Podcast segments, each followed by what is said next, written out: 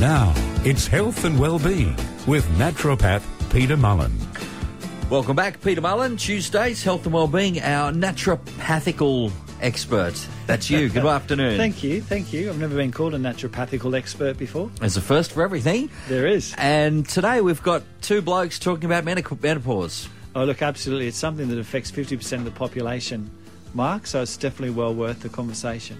Peter, today menopause is the topic that you've got for us.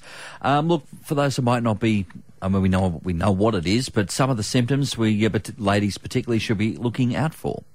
Well, look, Hang on, let me try that. Peter, some of the symptoms that ladies should be looking out for.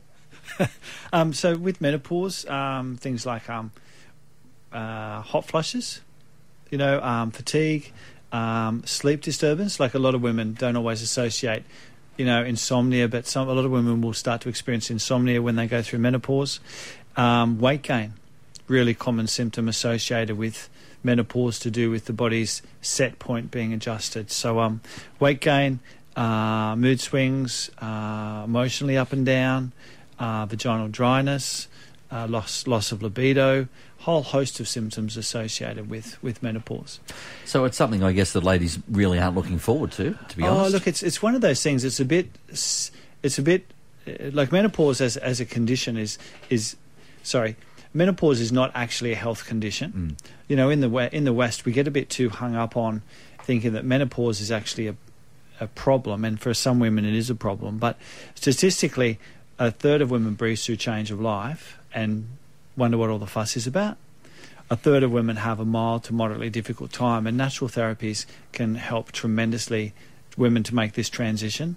And then a third of women, you know, have a terrible time and may need um, medical support through this time. But menopause itself is not a medical condition. It's not like migraines or um, you know, asthma or arthritis. It's it's a natural transition or, or a process, and basically, you know, women are born with a limited number of eggs in their ovaries, and when the eggs run out, like as women become less fertile, get to a certain age, um, then they don't need to be producing the the same amount of high high levels of fertile hormones that go with that egg production. So as the eggs run out, cycles start to happen less and less frequently until eventually the menstrual cycle stops altogether.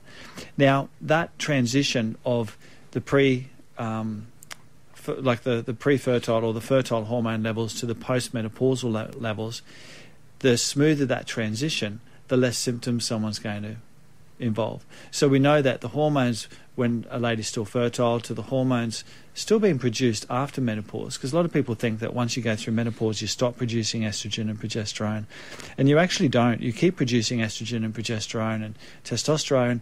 Um, DHEA, but other glands or tissues take up the production of those hormones. So as the ovaries, so it just of- moves. it just moves, and shifts. It's a transition or, or it's a change. So what happens is, as the ovaries decrease their production of those hormones, other glands or tissues in the body kick in and produce similar, though less biologically active hormones. Now, in particular, the adrenal glands take over much of the responsibility of the ovaries. So the challenge with that is that if someone's had a lot of stress, been running off their adrenaline and nervous energy for a long period of time, then come this transition, that transition from the pre to the postmenopausal hormone levels can be a lot more, lot more tumultuous. So stress burnout is a really big factor in um, why some women will really struggle with menopause. Before we look at how menopause is uh, looked at from a naturopathic point of view, you would like to take a look at how it's looked at medically first. Yeah, look, as I was saying before, and um, like, like we focus from a naturopathic point of view, we focus on menopause as being a natural transition, a natural change. It signifies the end of um, the fertile fertile years, and you know anyone that has kids would recognise that you know you're so much better off having them when you're when you're younger because obviously you're going to cope better. So who wants to have babies after 50 anyway, or maybe even anyway? Um, so menopause is a natural process. Now the challenge is with the medical profession is you know based around those symptoms. Um, I think the medical approach can be a little bit heavy-handed um, as as the first line therapy. Like some of my patients have been prescribed antidepressants going through menopause because of the emotional change and mood swings, sleeping pills for the insomnia, um, estrogen creams um, for vaginal dryness, um, HRT. You know, and there was a bit of controversy quite a few years ago about um, oral HRT and increased risk of breast cancer, which um, has sort of been not ruled out, but the, the jury is still out a little bit on how relevant that all was. But I still think, um, you know, for because we, we sort of take a more natural approach. You're definitely better off if you're going through menopause, take a natural approach first, and then if you're really struggling, then maybe look to add on some of these. And even from a HRT point of view, there's safer forms of, or safer and I think um, more natural forms of HRT that you can be trying before you convert to those conventional medications. So menopause is is is um, a natural transition, and it's a great example or getting successful management of uh, menopause is a great example of how diet, lifestyle, exercise, meditation, stress management, gut health, all the things that we talk about regularly on this program um, can really help to give someone the best outcome with going through that change. So, like you said, from a medical point of view, you feel it can be a little heavy-handed, a bit, bit over the top. Yes. Um, do we have some alternatives? Yeah, look, that? absolutely, absolutely. And as I was saying before, you know, statistically, a third of women breeze through change of life and mm. really do wonder what the fuss is about. They don't get hot flushes, they don't get vaginal dryness, they really don't notice much change at all. Um, they're just happy to be not having a menstrual cycle anymore and having to go through the processes involved there. Um, but a third of women do have a mild to moderately difficult time. And again, this is where natural therapies can really play a big role. And even with women having severe difficulties, sometimes you might use a combination of orthodox medicine and natural medicine to get your best outcome that then you can get off the orthodox medication and just stick with the natural stuff. But there's definitely um, some predisposing factors that may set someone up as to why they may be more prone towards having um, challenges with their menopause, with their hormonal change. Um, and number one, as I said, because the adrenal glands kick in and tend to produce estrogen and progesterone after the ovaries have decreased their production, if someone's had a lot of their stress in their life or run off a high amount of nervous energy for a long period of time, um, or symptoms, you know, suffering symptoms of stress burnout or even adrenal fatigue, um, they tend to notice a lot more symptoms associated with, with menopause. Um, other factors that contribute um, your mother's experience. So if mum had a breeze, great genetics playing yeah, to play again. Yeah, yeah, absolutely. So if your mum went through menopause or change of life really well, then hopefully that's a sign that you're going to have a better, better run through this transitional change. Um, if someone's got a low thyroid function, that can mean that menopause is going to be more challenging. Uh, liver stress um, caused by poor diet, alcohol, caffeine, as well as you know we've talked before about pesticides, heavy metals, but also bisphenol A. Now, bisphenol A, BPA, which is what everyone's on about in plastic water bottles, bisphenol A initially, originally, was made as a hormone replacement therapy. How before estrogen, before estrogen yeah. sort of was made and compounded into being a hormone replacement. So bisphenol A was originally looked at as a form of HRT, and then when when they discovered or, or decided to go more with estrogen taken from I think, um, other sources, um, they, they found that this bisphenol A actually worked really well in making plastics. So that's how bisphenol A ended up in plastic manufacture and why we say bisphenol A is such a problem because it's like a form of HRT that's coming to us in our water bottles. Whether you want it or not. Whether and men, women, children, babies, the work. So that's why bisphenol A is such a problem. Um, so liver stress, and we've talked about that before. If your liver's under stress, um, then you're going to have a, a more tri- difficult time through menopause. Um, hysterectomy, even if your ovaries are, are, are retained, a lot of women, or quite a few women, end up with a partial hysterectomy where they might have to have their uterus removed, but they'll still have their ovaries. But some studies sort of suggest that um, even if the ovaries are retained, that um, having a hysterectomy may advance menopause by about two years. Uh, smoking can bring on an early menopause uh, obviously radiation and chemotherapy, um, and certain medications as well. So, you know, ideally you want to sort of try and manage all of those um, symptoms as well, or, or pre pre exposed. Be as healthy as you can going through menopause, basically. Fair enough. Uh, good afternoon, Linda. You're at Edgeworth. You have a menopause question for Peter this afternoon. Uh, hello. Yes, I do. I um, am 46 years old and I found out this year, earlier this year, that I have I had stage four endometriosis. So I ended up having to have in um, May. I had a full hysterectomy. Yes. Um, and obviously I've gone into straight into menopause. Before that, I was on Zoladex implant, um, which is a medically induced menopause. And I'm just wondering, is there any difference, um, and should I expect anything different to what people would would get normally of symptoms with menopause that happen naturally, rather than it's just sort of like you know medically induced, like forced Medically- me? Yeah, look, I, I'm not I'm not hundred percent sure with that. I think um, if it's been sort of if the body was sort of heading along a certain path, and obviously things have been abruptly changed. Um, Yep. a lot of it really will depend on things like your adrenal reserves, like how how well your nervous system, how well you've coped with stress over the years, how your mum, like those factors I talked about previously, how your mum went through Yep. it. Um, Sure. I think more the the fact that it was a quick cessation. I think supporting your system around anything to do with stress and stress coping. Um, Okay. Things things like um, magnesium. Um, Okay. And I- and I know quite a few of the um, quite a few of my patients that have had um, breast surgery for breast cancer, where they've had chemosurgery and radiation, and definitely Sure. can't have any HRT. Um, some of the specialists now are recommending magnesium to help with to manage the symptoms of menopause. Are you getting actually any symptoms yet, or you just Uh, yes, I'm having really bad night sweats.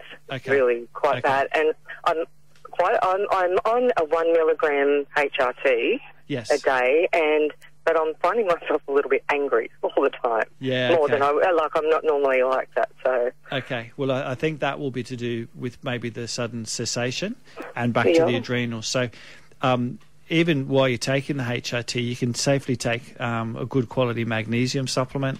Um, okay, You could definitely be like seeing someone that um, prescribes herbal medicines. Uh, Okay. Herbs, herbs are phenomenal with helping with this transitional change. Um, and there's quite a few products available at the health food store for helping with menopause that contain herbs. But I'd see someone that's qualified in prescribing herbs and, and get a formula or a mix made up for yourself as well. Um, and look at all the things to do just to help with stress coping. You know, your exercise, yoga, meditation, making sure you're getting good quality sleep. Anything you can do to help improve your health is going to help with this transition. But herbs, magnesium, um, and anything to help with stress coping is really going to make this a, a much better transition for you. Peter, there's a herb that you want to mention very quickly before we go on. Well, it's look, it's one of my, as I mentioned before, like herbal medicine is the once you've got your nutritional basis right, like you need to make sure your minerals are good going through menopause, uh, magnesium, zinc, uh, your B vitamins, your vitamin C, all really good support for your adrenals and stress coping. So you always want to make sure your mineral basis is really good before you add things on, but or before you're going to get the great results. But herbal medicines definitely are the go when it comes to menopause. And um, one of my favourite herbs for menopause is called shatavari. Now, shatavari, it's a traditional Ayurvedic or Indian herb. It's been used for thousands of years as a general female tonic um, for female health, libido. Um, and its text claims that it can strengthen a woman to the point where she's, she's capable of supporting 1,000 husbands. That's So- marketing for you. I, I'm sure there'd be a lot of women out there that wouldn't necessarily think that was a great thing, being able to support a thousand husbands. But anyway, um, Shatavari. So Shatavari is when when we make up a herb mix for something like menopause, it's great because in that one mix we can put in herbs to support the adrenals, like withania, maybe some licorice. We can put in herbs to help with um, uh, lower estrogen, like that have phytoestrogens, like your red clover, um, herbs like shatavari, which work on libido and stress coping and hormonal balance. And in a in a, um, a menopause mix, I'd always put some liver support as well. So the great thing with having a custom made herbal prescription made up specifically for you is you can really cover all of those areas. So it's a, it's a tonic for your whole whole system because menopause is really like so many things we talk about on this show, but menopause is really a whole system change. So you want to make sure that all different layers or levels of your body, your, your digestive system, your liver, your adrenals and stress coping, um, your thyroid, um, your ovary function, if there is still some ovary function. You want to make sure all those areas are supported.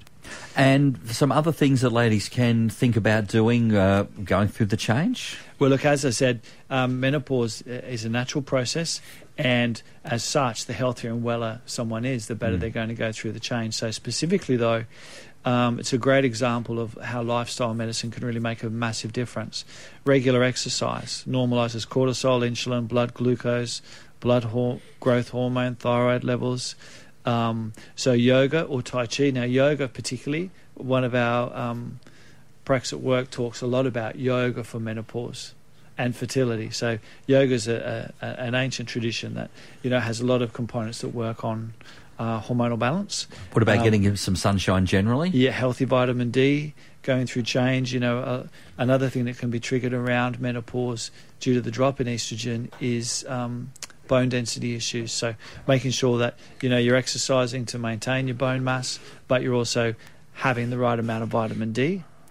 Uh, meditation, mindfulness, um, we always talk about, but again, um, it's interesting with hot flushes. Like hot flushes occur because our we have a we have a, a temperature regulation part of our brain in our hypothalamus, and we have a range. If our temperature gets too low, we'll get cold and we'll shiver. If our temperature gets too high, we'll get hot and break out in, in the sweat. So with menopause, what happens is that range shortens. So now it doesn't take too much of a temperature change for you to trigger a hot flush. Okay, to make the difference. Yeah, mm. so some women will have a cup of tea and it will trigger a hot flush. Some women will get like overheated in bed, and, or, or they'll they'll rush. They'll be running late for an appointment. They'll get a cert pick up of adrenaline. Their temperature goes up, and that can trigger a hot flush. So that's why that's why it's it's not just about HRT. Like hot flushes are a lot about um, getting the adrenals and that stress coping response back in balance. Um, how does diet play a, a part here, Peter? Oh, look, I I think again, it's one of those areas that you know a lot of women worry about putting on weight through menopause. Um, you know, and if you're if you've got gut issues, irritable bowel, always feeling bloated or uncomfortable, you know, cutting out the problem foods such as gluten, sugar, um, getting off caffeine, going through menopause if you're getting a lot of hot flushes. Um, reducing alcohol. Alcohol can be a real trigger for hot flushes, particularly if you're waking up between 1 and 3 a.m. of the night time that's when your liver's detoxing and working harder. If you have a couple of drinks of a night time before you go to bed and you're sensitive or your liver's a bit under stress, you're more likely to wake up having hot flashes between one and three. So keeping off the things that make your liver work harder. And speaking of waking up middle of the night, getting a good night's sleep is also paramount too. Sleep is absolutely paramount. And um, I think the other thing, you know, talking about it, I was talking about, again, one of our ladies that sort of does a lot of hormonal stuff. She was saying, uh, she was saying um, that it is it is a time to really embrace your womanness as well. Like you're not having to use contraception anymore. So um, just embracing your sex life is how Amanda put it to me. Um, you're not having to worry about contraception. Um, you're not having to worry about getting pregnant. You're not having to use birth control. Um, you're not having the regular periods that may have been crampy and cause bloating and mood changes and cravings. So there's a lot of wonderful benefits of going through the change that I think we can lose lose focus on or lose sight on when we're so focused on it or being conditioned that the symptoms have to be treated. So Ladies, you heard it from Peter Mullen. Get out there and get amongst it. Is, That's is the, exactly- is the final word yeah, on that- menopause. that- yeah, no, definitely. But and also too, talking about it sounds simple, but sharing the changes you're experiencing with friends and family is an important part of coming to terms with this transition. Um, particularly friends that have already gone through it as well, and you know, often you know, storage shared is is is a story, you know, pain halved. So Peter, a, a great talk uh, this afternoon, menopause. Now, next week you'll be back uh, to one of your, oh, your, you love this. This is one of your core beliefs, isn't it? Gut health. gut health, gut health, and gut health. Next week we'll be talking about gut health, but particularly in relationship to weight loss, and and more importantly, not weight loss so much, but weight management. So many times people will lose weight; they have no trouble losing weight, but unfortunately, eighty to ninety percent of people that get their weight down invariably go back up to their what's called their set point. So we'll be looking at how the right probiotic or bacteria can really help to reset that set point. As always, a great program. We've come to the end. Peter Mullen, Health and Wellbeing. We'll talk to you next week. Thank you very much. Thanks for listening to this podcast from 2NURFM at the University of Newcastle. Topics range from gardening to health, well-being, pet care, finance, business and travel. You'll find them all at 2NURFM.com.